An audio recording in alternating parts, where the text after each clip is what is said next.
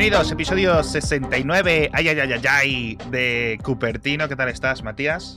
Pues tranquilo, porque esta vez no me, no me voy a comprar nada. ¿Estás listo para el 69, Matías? Pues el evento me parece que me espero al año No te vas a comprar nada. Muy mal. No, no, ya estuve a punto en su día de comprar el primer MacBook Air, el ese que salió del sobre de Steve Jobs. y ¿Qué menos- dices? ¿En serio? Menos mal que no lo hice. Compré el del año siguiente, que era un, eh, un Core 2 Duo, una cosa así, pero que hoy en día va lentísimo. Que bueno, han pasado 10 años, tiene sentido que vaya lento, pero Sí. la verdad es que la primera generación y a veces la segunda tampoco es la mejor, pero, Sí. pero bueno, pintan bien, pintan bien. Sí, vamos a contar muchas cosas de estos procesadores M1.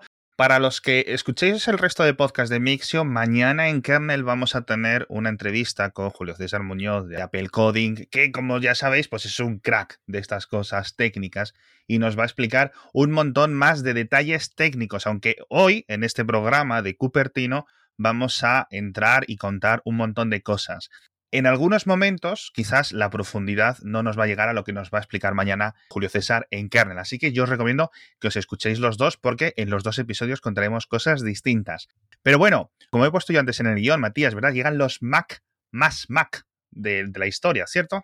Los más Mac, los controlados hasta el milímetro por Apple y con el chipset, ojo, M1, que decían los rumores A14T, pero no, Apple separa, igual, igual que separa el del Apple Watch, el de los AirPods eh, con otras letras, la, el S no sé cuánto, eh, también va a separar los del iPad y el iPhone, que son los A14 actualmente, y los de los primeros Mac con arquitectura ARM, que son, empiezan por el M1. Claro, que yo entiendo que pues eso, en unos meses o en un, o en un año veremos el M2 según vayan sacando la, la cadencia necesaria. Entonces, eh, en cierto sentido es muy similar a la 14, este M1. No lo sabremos hasta que no lleguen a las manos de iFixit y le saquen las radiografías, que suelen ser eh, además muy curiosas de ver, ¿no? Esto lo destapan entero y le sacan una, vamos, hasta el microscopio, ¿no? Para, para poder verlo, pero tienen una principal diferencia con respecto a la 14 que te puedas encontrar en un iPad Air, en un iPhone 12 Pro, en un iPhone 12 mini, cualquiera de estos, es que tiene 8 núcleos en vez de 6, ¿verdad? Hmm. 8 núcleos, pero con esa misma arquitectura, entre comillas, de cuatro eficientes, es decir, cuatro que se van a encargar de las tareas menos exigentes para ahorrar batería, para maximizar esa super batería que le han puesto a los nuevos portátiles, y cuatro más potentes pues para, para que funcionen bien ese Photoshop, ese Lightroom, Claro. ese Premiere y todo lo que le instales encima, ¿no? Sí, que en principio no debería de haber software incompatible. Es posible que haya algunas cosas que funcionan de una forma rara o específica, pero en principio software, digamos, de Intel, cualquier software que te descargues de Internet, etcétera, automáticamente debería quedar soportado por el tema de Rosetta 2 y, todas estas historias. Dice Apple que incluso Rosetta 2 puede llegar a ser más rápido que la aplicación eh, ejecutándose de forma nativa en los MacBooks con Intel, ¿no? Pues eso habrá que verlo, porque la verdad es que Apple ha presentado pocos benchmarks, pero las comparaciones que hace son en plan, es tres veces más rápido, es cinco veces más rápido. No te dice ni el ordenador ni el procesador con el que le está comparando, por lo menos en el evento, quizá para no humillar a Intel, pero la verdad es que Sí. presentó unos datos, sobre todo la gráfica esa que comparaba el rendimiento y la eficiencia con los Intel, que te hacen un poco temblar por el futuro que se viene. Luego en la web sí ha comentado, pero eso vamos a dedicarle una sección a las diferencias, eh, digamos, con los MacBook de Intel que ha aparecido. Pero vamos, para completar un poco lo que contiene dentro de este MU, recordemos, es un chipset, no es un procesador de escritorio o de ordenador de portátil tradicional en el que está la CPU, la caché, la RAM por separado, la GPU en otro chip al lado en la placa, los chips controladores de los buses. No, esto está todo dentro de un chipset, la GPU, la CPU, la memoria y el motor neuronal, ¿no? El Neural Engine que viene con sus 16 núcleos, etcétera. Entonces, como la RAM viene incorporada dentro del procesador, no puedes, no son, digamos, palitos de RAM, como estamos acostumbrados en un Mac mini que los puedes cambiar, en un iMac, en un Mac Pro, etcétera, en un PC normal, puedes cambiar la RAM más o menos, si no viene soldada. En este caso, no solo viene soldada, sino que viene incorporada dentro del chipset. Y aquí vino la primera sorpresa de la presentación, que era que solo 8 o 16 gigas de RAM. Hmm. ¿Vale? No hay opciones de 32, no hay opciones de 64, nasty de plástico. Tiene pinta de que esta generación del M, el M1, no, no admite más de 16 gigas de RAM. Quizá porque, bueno, es un primer paso. No hemos visto todavía los sobremesa, pero mucha gente sobre todo la gente que aspiraba a comprar el MacBook Pro, se quedó un poco desilusionada con el tema de la RAM. Además, claro, ¿qué pasaba? Tú te comprabas hasta ahora y te puedes seguir comprando un iMac, por ejemplo, y le ampliabas la RAM por tu cuenta, te costaba 80 euros. Pero pasar de 8, que es la base, a 16 gigas con Apple, te va a costar más de 200 euros. O sea que hay un salto importante de precio entre el modelo de 8 gigas y el modelo de 16 gigas. Sí, es la verdad que yo creo que eso fue algo a considerar, ¿vale? Y, de nuevo, vamos a hablar luego de los Intel, que por cierto, has dicho que no hay de sobremesa, pero se nos olvidó comentar los tres ordenadores que van a venir, que es de momento los que anunció Apple son MacBook Air de 13, de hecho desaparecen los MacBook Air con Intel, ya no están a la venta, luego MacBook Pro de 13 pulgadas, aunque los modelos de Intel siguen a la venta de 13 pulgadas, y el tercer modelo es el Mac Mini, que también desaparece la versión con Intel y se queda solo a la venta la versión con el M1. Y nada de M1 en el modelo de 16 pulgadas, con lo cual en ese caso los modelos de 16 pulgadas de MacBook Pro solo hay de Intel, con lo cual ahora Apple tiene un poco la oferta dividida entre ordenadores con M1 o con M, gama M, y ordenadores con, con Intel, ¿no? Pero, por cierto, una diferencia muy curiosa, muy curiosa, y solo le pasa al MacBook Air con el M1, es que la versión de 256 GB que en el almacenamiento va separado, no va dentro del chipset, solo tiene 7 núcleos de hmm. GPU en vez de 8. Si te compras la versión de 512 GB del MacBook Air de 13 pulgadas con el chip M1, sí tiene 8 núcleos del procesador de la GPU. A ver si va a estar desactivado como en aquel iPad Pro de hace dos años. Puede ser por, el, por lo que dices tú del, del iPad, y en esa la explicación que dieron algunos analistas era por la capacidad de producción en la en TSMC. Es decir, que si uno de los procesadores cuando sale de la guafera, de la que hace los wafers, cuando, cuando hacen la comprobación, ven que una de las eh, partes de la GPU de los ocho núcleos no es válido o da algún error, se desactiva y se asigna a esos MacBook Air de 13 pulgadas de 256 GB. Así te ahorras descartar el chip por completo. Tienes un poco de margen de error. Esto es eh, la misma teoría que leí yo porque mucha gente se preguntó, a ver, si tienen exactamente el mismo procesador, el MacBook Air de 512 y el MacBook Pro, ¿qué, te incentiva a comprar el MacBook Pro aparte del ventilador, aparte de la batería, etcétera? Pues eh, leí por ahí, no sé si es David Ortiz de, de Hipertextual el que lo dijo, que probablemente lo que tú dices, al hacer el binning que se llama del procesador al, fabricar la oblea con un montón de chips, justo. los chips que están en el centro son los mejores y esos los dejan para el MacBook Pro. Y luego los que están en, la, en el exterior de la oblea son los peores y a lo mejor esos los están dejando para darle la mayor eficiencia posible al, MacBook Pro. No sé si ese es el verdadero motivo, pero bueno. Es, la misma explicación vista desde dos ángulos distintos. Entonces yo creo que, podemos darla por válida en espera de que alguien nos diga, no, os estáis equivocando. Pero yo creo que sí, la verdad. Entonces, y eso solo pasa en el MacBook Air, ya digo, tanto el MacBook Pro con M1 como el Mac Mini con M1, todas las configuraciones tienen 8 núcleos en la GPU. También vienen con soporte Thunderbolt y USB 4 y Thunderbolt igual Obviamente, esto es un trabajo entre Apple e Intel y Thunderbolt va a seguir más que presente en, estos ordenadores. La SSD que viene acompañando al M1, aunque fuera del M1, también dijo Apple que es más rápida. Vamos a esperar a tenerlo en las manos o a que gente más lista lo tenga en las manos para saber un poco cuáles son las diferencias con los modelos actuales. Pero bueno, tampoco hay mucha diferencia, digo, eh, con una 14 que puedes encontrar en los móviles y en las tabletas que hemos mencionado antes. Son 6 núcleos de CPU y 6 núcleos de GPU en un iPhone, por ejemplo, y en este es 8 y 8, ¿vale? en el caso de los núcleos que comentaba Matías, de que en el M1 son 4 rápidos y 4 lentos, ¿vale? En el caso de los iPhones, 2 rápidos y 4 lentos. Ahora son 4 y 4, con lo cual ahí quizás haya un aumento de rendimiento de la forma que hasta que no llegue esto a nuestras manos no vamos a poder saber cómo compararlo, porque, oye, viene con dos núcleos más, en tanto en CPU como en GPU. Entonces, podemos aproximar ¿no? el, rendimiento mononúcleo por ejemplo, porque ya tenemos los iPhone en nuestras manos, pero hasta la semana que viene eh, no podremos saberlo, pero mm, las cosas pintan muy bien. Bueno, velocidad de reloj me parece que no, no dijeron en ningún momento, ¿no? La... No, no, yo no lo he visto y en el A14 es 3,1 GHz. Yo no sé si, por ejemplo, pues dicen, oye, le podemos aumentar el voltaje con la velocidad de reloj, ya sabes que es como una especie de multiplicador y a lo mejor pasan de 3,1 a 3,4. Lo suben 300 MHz o a lo mejor lo suben a 3500 o a 3700. Me estoy inventando la cifra, ¿no?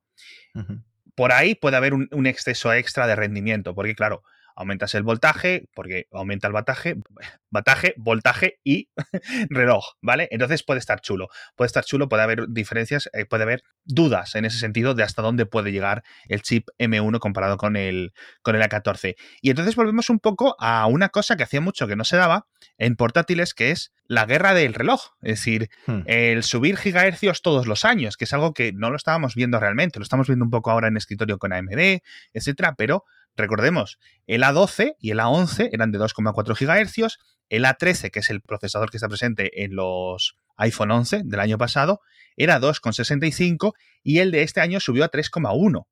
¿Vale? Con lo cual hmm. están subiendo los gigahercios constantemente en los chips de Apple, ¿no? Con lo cual esto lo veremos.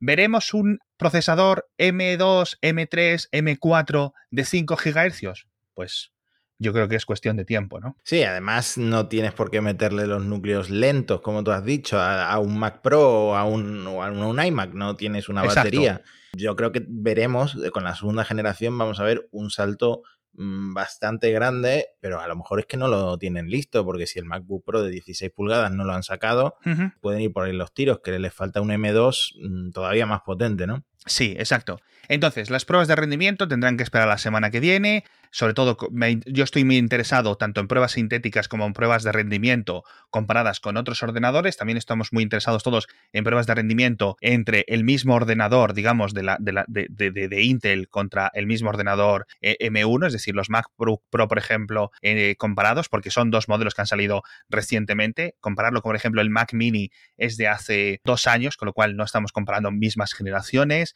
pero sobre todo pruebas de rendimiento, es decir, qué es lo que hago, cuánto tardo en abrir Excel, cuánto tardo en abrir esto, cuánto me consume haciendo reproducción en YouTube, ese tipo de cosas, pruebas de rendimiento y de batería, las veremos la semana que viene. Sí, y que va a ser eh, que hay otras cosas que medir ahora, porque ahora al estar integrando un SOC, un chipset de, de iPhone en los Macs, tienes otras cosas como el Neural Engine y habría, habrá que ver cómo aprovecha Apple esos 16 núcleos para aprendizaje automático. Tú sabes más de software, no sé si todas las aplicaciones van a poder aprovechar esto de alguna manera o solo las que utilicen aprendizaje automático, que entre paréntesis hoy en día muchas aplicaciones utilizan aprendizaje automático. Luego Apple lo va a aprovechar, igual que aprovecha en el iPhone, para cualquier tema de, imagen, etcétera. Por ejemplo, la propia cámara con el procesador de imagen de, de los nuevos MacBooks, a pesar de ser 720p, no dan el salto a Full HD, mejora la imagen gracias al procesado de imagen.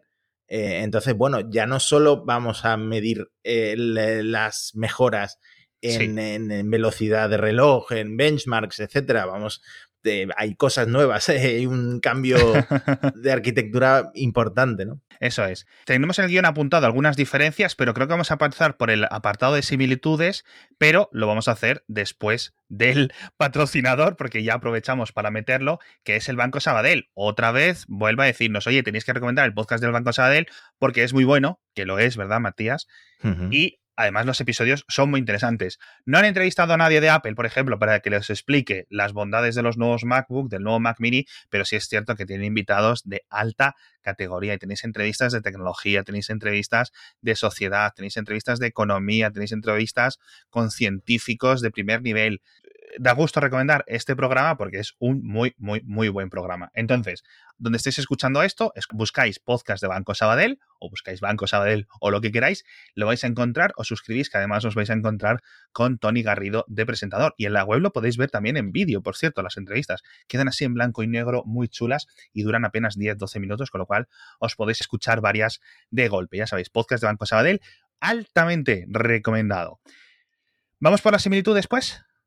Venga. ¿Qué, cositas hay? Cuéntame, ¿qué cosas siguen igual en estos nuevos portátiles y en el nuevo Mac Mini comparado con lo que se va? El diseño, Yo, yo particularmente esperaba cambios de diseño. Mm, al aumentar la eficiencia, pues yo esperaba que Apple se hiciera una Johnny Iveada, que era hacer los portátiles más finos, que mm, se más locos, todo pantalla, lo que sea, pero no son eh, muy, muy parecidos. De hecho, bueno, esto ya para las diferencias, ¿no? Pero de hecho el MacBook Pro es más grueso, eh, quizá para redondear esas 20 horas de, de batería viendo vídeo, ¿no? Puede ser, pero es que yo creo que sabes qué pasa. Tiene un diseño que ya es clásico, es como el Volkswagen Golf, es decir, o el Porsche 911. No toques, no toques, de verdad, porque las cosas que funcionan de verdad no hay que tocarlas. Yo no, no, haría experimentos con gaseosa y menos con estos diseños, que es que, además, ¿sabes una cosa buena de esto? Nadie sabe si tienes el MacBook Air de 2014 o el de 2020, a no ser que te miren la pantalla, la resolución o algo así, porque realmente es casi idéntico, ¿no? No puedes saberlo, no es como,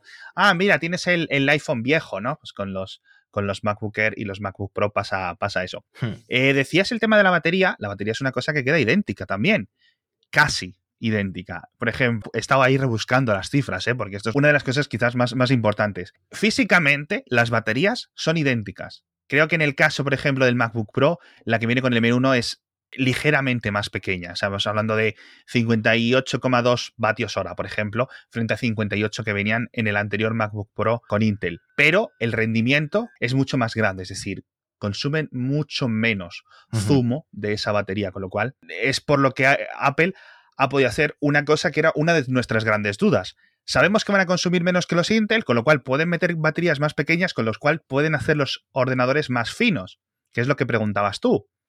Al final han decidido mantenerlos iguales, pero mejorar la batería, que yo creo que es la decisión correcta. No sé qué piensas tú. Tiene más sentido mejorar la batería que hacer los portátiles más finos. O sea, ya sobre todo el MacBook Air ya es suficientemente fino. Es cierto que no es tan fino y tan ligero como el MacBook de 12 pulgadas, que yo esperaba que volviera.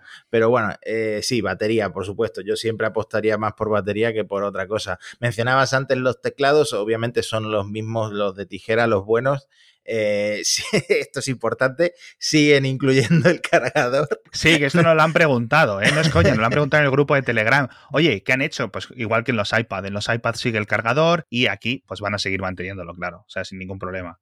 El mismo, y, por cierto, la misma potencia, obviamente, ¿vale? Es decir, eh, la batería, al ser del mismo tamaño, necesita un cargador de la misma potencia para cargarse y Apple sigue manteniendo los mismos. Uno más potente en el MacBook Pro de 60 60 o 61 vatios y en el MacBook Air uno de 30, con lo cual la verdad es que bastante bien en este sentido. Eh, mencionamos al principio, la GPU está integrada en el chipset, o sea que eh, no hay lo que se llama gráfica discreta, que es una gráfica dedicada, ¿no? No, vas a tener la Nvidia o, la, o la AMD Radeon más potente o con más memoria, etcétera, que podías obtener en portátiles antiguos con, con Intel, ¿no? Pero que esto, esto era igual en los MacBook Pro de 13 pulgadas de Intel, que era una queja mítica ya de ese plan. ¿Cómo es posible que un ordenador de 1.500 euros, de 1.800 euros venga sin tarjeta gráfica dedicada? Tenías que ir al modelo de 15 o ahora al modelo de 16 pulgadas para tener una gráfica dedicada. El M1, realmente, que tenemos un problema con esto, una de las grandes dudas es, ¿habrá soporte para gráficas dedicadas, gráficas fuera del chipset o no. De momento Apple, si os fijáis, ha cambiado todos los ordenadores que nunca tienen opción de tener gráfica dedicada. Hmm. El iMac, el MacBook Pro grande, el Mac Pro, etcétera, todos esos no han dicho nada. Pero bueno, esto ya más o menos se viene comentando. Apple ha roto, al igual que ha roto con Intel, ha roto también con, con AMD. Va, va, a hacer sus propias GPUs porque si ya consigue estos números comparando GPUs con las de Intel, con las Navi, etcétera, sí. pues nada impide que Apple también dé el salto con gráficas discretas. Pero bueno, esto supongo que la gente más profesional que yo lo discutirá porque yo eh, no soy de los que aprovechan esas gráficas dedicadas y menos las gráficas externas que también se están poniendo de moda y que ahora comentaremos cuando comentemos las diferencias. Sí, sí, pero vamos, rápidamente yo creo que nos tenemos que meter en ese jaleo y el resto de, de similitudes es lo mismo. Mantienen la Touch Bar en el caso del MacBook Pro, con lo cual va a seguir ahí muchos años ya con la Touch Bar que sigue sin, sin evolucionar mucho, ni hace más ni hace menos. ¿Viste la imagen esa que la propia Apple puso en su, en su web en la que sale la tecla de escape, que la volvieron a añadir en el teclado de tijera, pero luego en el render que hicieron en la touch bar sale un segunda, una segunda tecla de escape. No sé si ah. eso lo hicieron a propósito, se les escapó que pero bueno, el, el, MacBook Pro tiene dos teclas de escape, por si te ¿En qué cosas se fija la gente, macho? Madre mía. Madre mía. Y bueno, obviamente, pues ya hemos dicho, eh, diseño idéntico, baterías idénticas, las pantallas entendemos que también son las mismas, misma resolución. Creo que comentaron un poco del sistema P3, ¿vale? De calibrado, etcétera, pero vamos, en principio no debería de haber apenas diferencia en el resto. Simplemente cambia el portátil por dentro. Y vamos a las diferencias que yo creo que es el meollo del episodio, ¿no? Bueno, lo que en realidad veníamos comentando desde el principio todas las diferencias del M1, pero bueno, el M1 también tiene diferencias o trae consigo diferencias, por ejemplo, en la entrada y salida de puertos.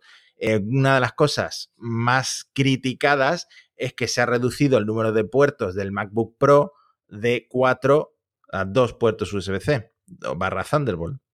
Sí, con lo cual aquí un poco de... Mm, de nuevo, tenemos que esperar a ver qué ocurre con el MacBook Pro de 16 pulgadas si se pasa a M1, ¿no? Entonces, en este caso, de momento nos quedamos con dos, nos quedamos sin la duda de si van a ser dos siempre o van a añadir cuatro, pero de momento dos. Si utilizáis mucho puerto, si sois muy puerteros, por decirlo de esa forma, igual que si necesitáis mucha RAM, saltaos esta generación, esperad al año que viene, a ver, ¿no? Que tampoco os perdéis nada. Si es que lo comentaba Edu en Hacía Falta, por hacer un poco de crossover. Comprar la primera generación de cualquier cosa es siempre un poco hacer de pionero. Y hacer de mm. pionero tienes muchos, muchos problemas, ¿no? No me acuerdo quién se quejaba en Twitter de que ya no va a poder cargar su MacBook Pro de cualquier lado, ¿no? Del derecho al izquierdo. es como ah, algo que llevábamos tan poco tiempo pudiendo hacer y, ya y ya lo damos por hecho, ¿no? O sea... Sí. ¿Te acuerdas que incluso comentamos en un episodio que había problemas de rendimiento si cargabas el MacBook Pro de 16 pulgadas en un lado o en otro porque pillaba cerca el sensor de temperatura de no sé qué formas y era un cacao? Eso ya no ocurre. ¿eh? De momento solo lo tienes en un lado. Bueno, hablando de puertos, eh, lo, mencionamos, no soporta eh, eGPUs, las GPUs externas, las gráficas externas, que mucha gente las usa para eh, gente que se compra portátiles y luego en su trabajo requieren tareas exigentes con la gráfica, conectan una gráfica por Thunderbolt y, tienen como si fuera un sobremesa, un Mac Pro, lo que fuera, ¿no? Pero no, el M1 no soporta. Igual que no puedes pasar de 16 GB, no puedes conectarle GPU ni siquiera al MacBook Pro. Claro, con lo cual, ¿soportará el M2, el M3 tarjetas externas? No lo sabemos. Es que de verdad, eh, esto es lo que hay con el M1, ¿vale? Quizás con una actualización de software incluso, porque esto podría llegar con una actualización de software, pero de momento, esta es la duda. La, realidad ahora mismo es que los M1 o los ordenadores de Apple con M1 tienen todas estas limitaciones. Dos puertos, 16 GB de RAM, un rendimiento eh, mejor o, o, peor o igual en algunas cosas que la tendremos que ver en las propias pruebas de rendimiento y batería mejorada. El resto debería de ser casi idéntico. Y con el tema de los puertos, que dices tú, pues ahora dos, tampoco vienen GPUs. He estado mirando los datos de las pantallas, he estado aquí investigando como un detective, tío, porque una de las cosas que ha pasado bastante desapercibida, y yo durante la presentación recuerdo en el Twitch decir, ¿cómo que solo una pantalla? No mencionaban varias, y efectivamente, el, en tanto en el MacBook Air como el MacBook Pro, solo puedes conectar una única pantalla externa, eso sí, de resolución 6K, de 60 Hz, ¿vale? Pero es que antes, en los MacBook Pro y MacBook Air con procesadores Intel, podrías conectar dos pantallas externas. Eso sí, de resolución 4K, ¿vale? Pero podías tener dos. Con lo cual, si sois de estos gente que utiliza su portátil para conectarle dos pantallas externas, que sé que no sois muchos, pero algunos estáis, este hmm os va a dejar una sorpresa. Sí, no, de hecho no, es tan raro. Hay mucha gente que usa el portátil cerrado y, conecta eh, dos pantallas. Yo, por ejemplo, no tengo un MacBook, pero si tuviera uno, en lugar de usar la pantalla del MacBook de 13 pulgadas, le conectaría dos pantallas, estoy seguro. Entonces sí que es una limitación bastante importante. Es verdad que soporta pantalla 6K, por lo que te puede seguir a una pantalla de 32 pulgadas o algo así. Entonces ya tienes bastante eh, área para trabajar pero, pero bueno, habrá mucha gente que esta limitación le fastidie bastante. ¿no? Claro, y en cuanto a los monitores externos, también tenemos alguna limitación similar en el Mac Mini con M1, porque el Mac Mini obviamente no tiene pantalla, con lo cual eh, digamos que tiene un poco de soporte extra. De hecho, viene, además de con los dos eh, USB-C con Thunderbolt, viene con un HDMI, ¿vale? HDMI 2, de hecho, con lo cual en este caso, ¿vale? La situación actual de este nuevo Mac Mini con M1 es que puede sacar una pantalla por Thunderbolt y otra por el HDMI, ¿vale? Y la del Thunderbolt es 6K y la del HDMI es 4K, pero puedes tener dos pantallas. Este sería el único ordenador con M1 que tiene soporte para dos pantallas externas. Y claro, el de Intel antes podía tener tres pantallas externas, ¿vale?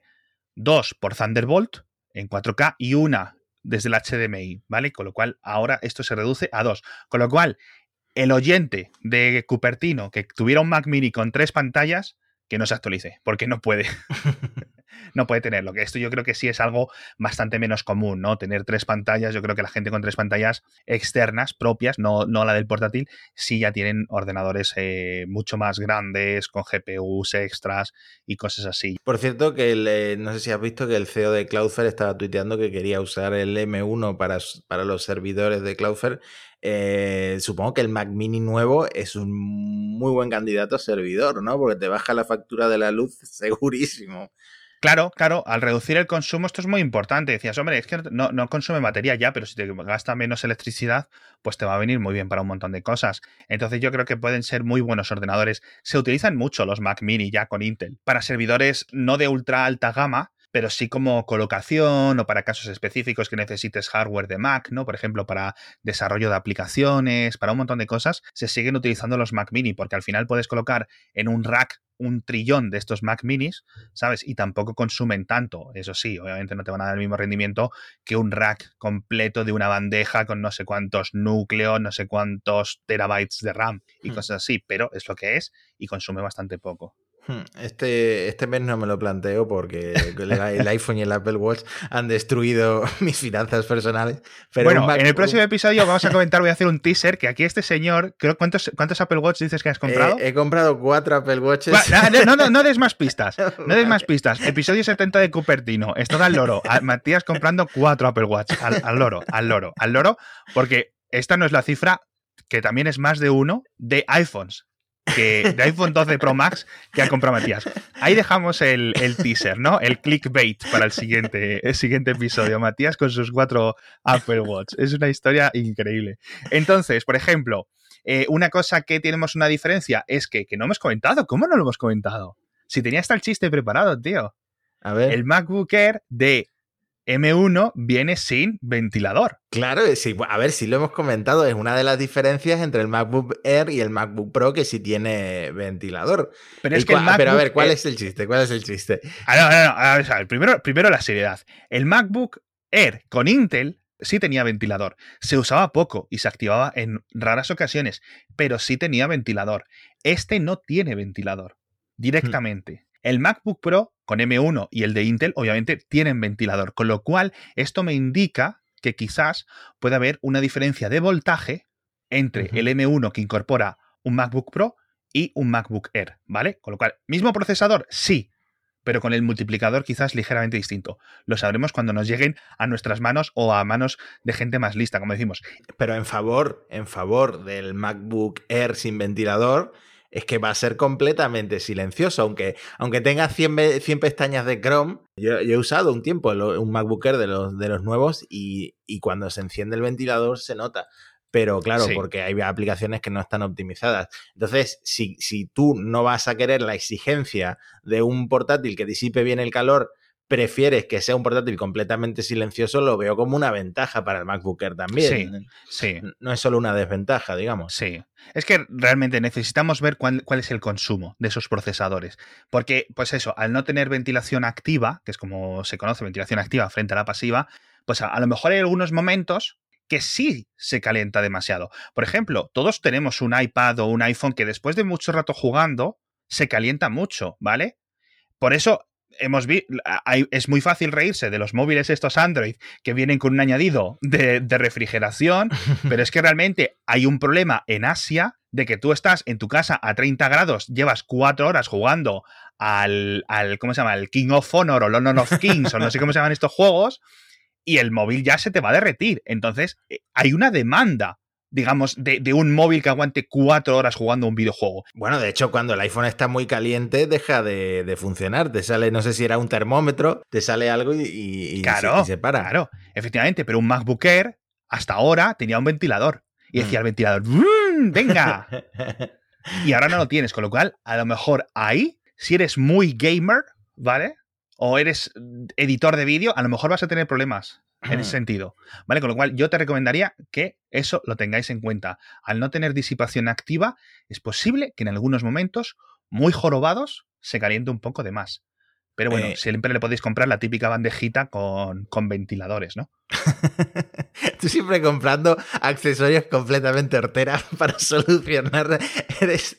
Oye, perdona. Esto, o sea, claro, es que tú, claro, vives en una casa con un aire acondicionado, cuatro Apple Watch, o sea, es que tú ya te has montado en el dólar, pero la gente que tiene un portátil viejito, que tiene ya, que no le da por abrirlo, que no puede abrirlo, que está lleno de polvo, de pelo del gato, de no sé qué, necesita esas bandejas, porque es que la alternativa es gastarte otro portátil y la cosa es la que es, ¿no? Entonces yo ahí os dejo eh, la opción, ¿no? Si queréis, os compráis el típico elevador de portátil y que te Mm. venga con un ventiladorcito, yo qué sé. Montadlo como queráis, pero eh, tenedlo en cuenta, ¿vale? Que viene sin disipación activa. Déjame hacer el chiste. Igual que Apple no te metía cargador en los nuevos iPhone, Apple está ahorrándose meterte el, el ventilador en los nuevos MacBook Air.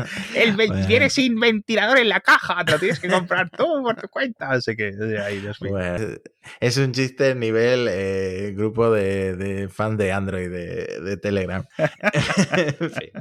Un poquito. Otra cosa que ha desaparecido, eh, pero en todos los portátiles, es el chip T2, porque ahora el enclave seguro eh, está en el propio M1, que Apple no paraba de repetir que la seguridad de este chip está por encima de cualquier otro ordenador, ¿no? Eh, que bueno, tiene sentido porque viene del, del iPhone y, de, y del iPad. Sí. Pero se nos ha olvidado comentar una cosa que es el, el tamaño externo. El MacBook Air es idéntico, el Mac Mini también es idéntico, algo más, algo más ligero, el Mac Mini, con lo cual, si lo movéis, que sepáis que el, el nuevo Mac Mini pesa 100 gramazos menos. Y la única diferencia, y curiosa diferencia, es que el MacBook Pro nuevo, el que tiene el M1, es 1,6 milímetros más grueso, curiosamente. ¿Por qué? No me lo preguntéis, que no tengo absolutamente ni idea, pero es la única dimensión de los tres ordenadores que cambia.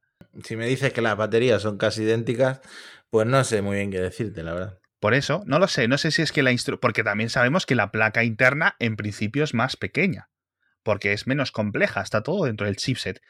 Cosas que veremos cuando lleguen los desguaces estos, ¿no? Que hacen en, en iFixit. Así que bueno, ¿qué más cosas nos quedan por comentar? ¿Los precios y las fechas, por ejemplo?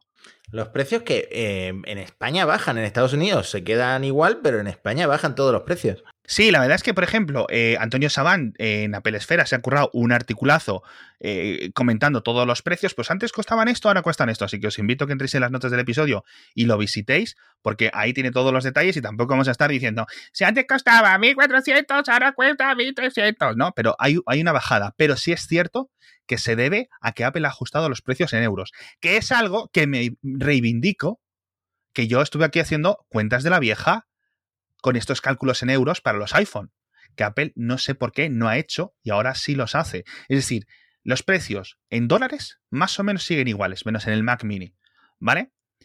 En euros sí han bajado un 3%, un 5%, un 15%, cosas así, pero han bajado. Apple ha ajustado los precios en euros. Pero no es porque los procesadores salgan más baratos, no es porque Apple haya acabado con la tiranía de Intel, etcétera. No, en principio los precios en dólares, que es donde cuenta Apple, eh, siguen idénticos, con lo cual queda de nuevo también expuesto para, para, duda en el futuro, ¿no? Pero, y atento Matías, porque esto es, es, es, muy curioso, hemos comentado que los MacBook Air con Intel desaparecían, que los MacBook Pro de 16 pulgadas con Intel son los únicos de 16 pulgadas que hay, pero sí. en los MacBook Pro de 13 pulgadas seguimos teniendo unos con M1 y otros con Intel, con lo cual, cuando empiezas a cambiar las configuraciones de los de Intel y te subes al i7, etcétera, porque con este procesador, con el i7 de, Intel, no con la base de los MacBook Pro antiguos, ¿no? Que son los i5, ¿vale? Eh, cuando hable, Apple anda, habla de rendimiento, los estaba comparando con el i7, con lo cual dice mucho, mucho más de, de las comparativas que hizo Apple de rendimiento, compararlos con el procesador fuerte de los MacBook Pro tenemos un precio muy interesante cuando empezamos a añadir cositas, que si le subo el almacenamiento, que si le subo el no sé qué, que, que, cositas así. Y una configuración que yo creo que es muy popular en los MacBook Pro es subirlo a un procesador i7, ¿vale? Que eso te costaba un poquito más, subirle la memoria a 16 gigas y subirle el almacenamiento a 512 eh, gigabytes, ¿vale? Sí. Eso en el ordenador MacBook Pro actual que Apple sigue vendiendo, que es el que tenía la semana pasada desde hace un tiempo, con Intel, esos son 2.000 dólares. O en España, 2.359 euros con impuestos. ¿Vale? El mismo ordenador, o en principio cambiado el i7 por el M1, pero con subiendo a 16 GB de memoria y 512 de almacenamiento, que ya digo, lo utilizo como proxy porque es una comparación de un producto que no es el base, pero que sí se, se compra mucho, ese baja de 2.000 dólares a 1.700 dólares, que está muy bien, es un buen ahorro, y en Europa baja de 2.359 euros que comentábamos a 1.909 euros. Es decir, que ahora mismo el M1 en esas configuraciones, 16 gigas, 512 gigas, etcétera, es 300 dólares más barato o en España, contando impuestos, 440 y algo mm. euros más barato. Interesante. Con lo cual eso es muy interesante, muy ah. interesante porque dice mucho de que, que, va a haber una reducción de precio. Claro, es que eso es lo que esperábamos. Una vez que, lo que decíamos, una vez que Apple controle el procesador, no tenga que pagar la Intel, etcétera, eh, los precios pueden bajar. No han bajado en los modelos base, pero en este, que es un modelo muy interesante, sí ha bajado. Y también un poco para atraer a ese usuario profesional que a lo mejor no lo ve claro saltar al M1 todavía. Claro. Entonces es cierto, no puedes tener un Mac mini de 64 gigas, no puedes tener un MacBook Pro de 13 pulgadas de 32 gigas. Eso es cierto. Pero de momento, pues eh, tienes estas, estas opciones que esto no te encaja, que esto mm, no es lo que tú te esperabas, no pasa nada. Tienes los de Intel en algunos modelos disponibles. En el caso del MacBook Air, pues no, pues es un poco una putada. Pero bueno. Y por cierto, una última diferencia que me estoy viendo ahora mismo es que no hay opción de 4 teras de almacenamiento. ¿Vale? En la versión con M1 que esto es algo que yo sinceramente creo que poca gente compraría, ¿no? Un MacBook Pro de 13 pulgadas con 4 teras de almacenamiento. Creo que poca gente realmente tiraba, pero no lo, no lo soporta, ¿vale? Eh, yo creo que solo queda por comentar el lanzamiento, que están, eh, estarán disponibles el 17 eh, de noviembre, martes. Sí, o sea, es que eso fue una de las grandes sorpresas de la presentación, que decían, mm. pues ya están disponibles, macho, venga, a comprarlos que os llegan la semana que viene. Y Big Sur el jueves. O sea, a lo mejor publicamos esto y ya estará, ya estará disponible para descargar. Que yo llevo usándolo un montón de tiempo y la verdad es que a excepción de las primeras betas, súper bien y mucho más bonito. Sí, sí, la verdad es que es precioso. Me da mucha pena ahora mismo estar yo en Windows. Pero es, es, lo que toca. Bueno, muchísimas gracias a todos por estar ahí, como siempre, todos los oyentes. Muchas gracias, Matías. Muchas gracias a Banco Sabadell por volver a patrocinarnos. Y ya os digo, os recuerdo que si queréis algo más en detalle, mañana estéis atentos al episodio de Kernel, porque vamos a entrar en algunos detalles más profundos en tema de qué funciona, cómo funciona, qué podemos esperar, qué podemos esperar del futuro de estos procesadores o de estas nuevas gamas, cuándo van a llegar los Mac Pro con M1, con M2 o con M3 o con lo que sea, el soporte de las GPUs, todas estas cosas, Julio César nos las va a contar mucho más a fondo. Así que con esto y un bizcocho nos despedimos. Eh, hasta la próxima semana. Hasta la próxima.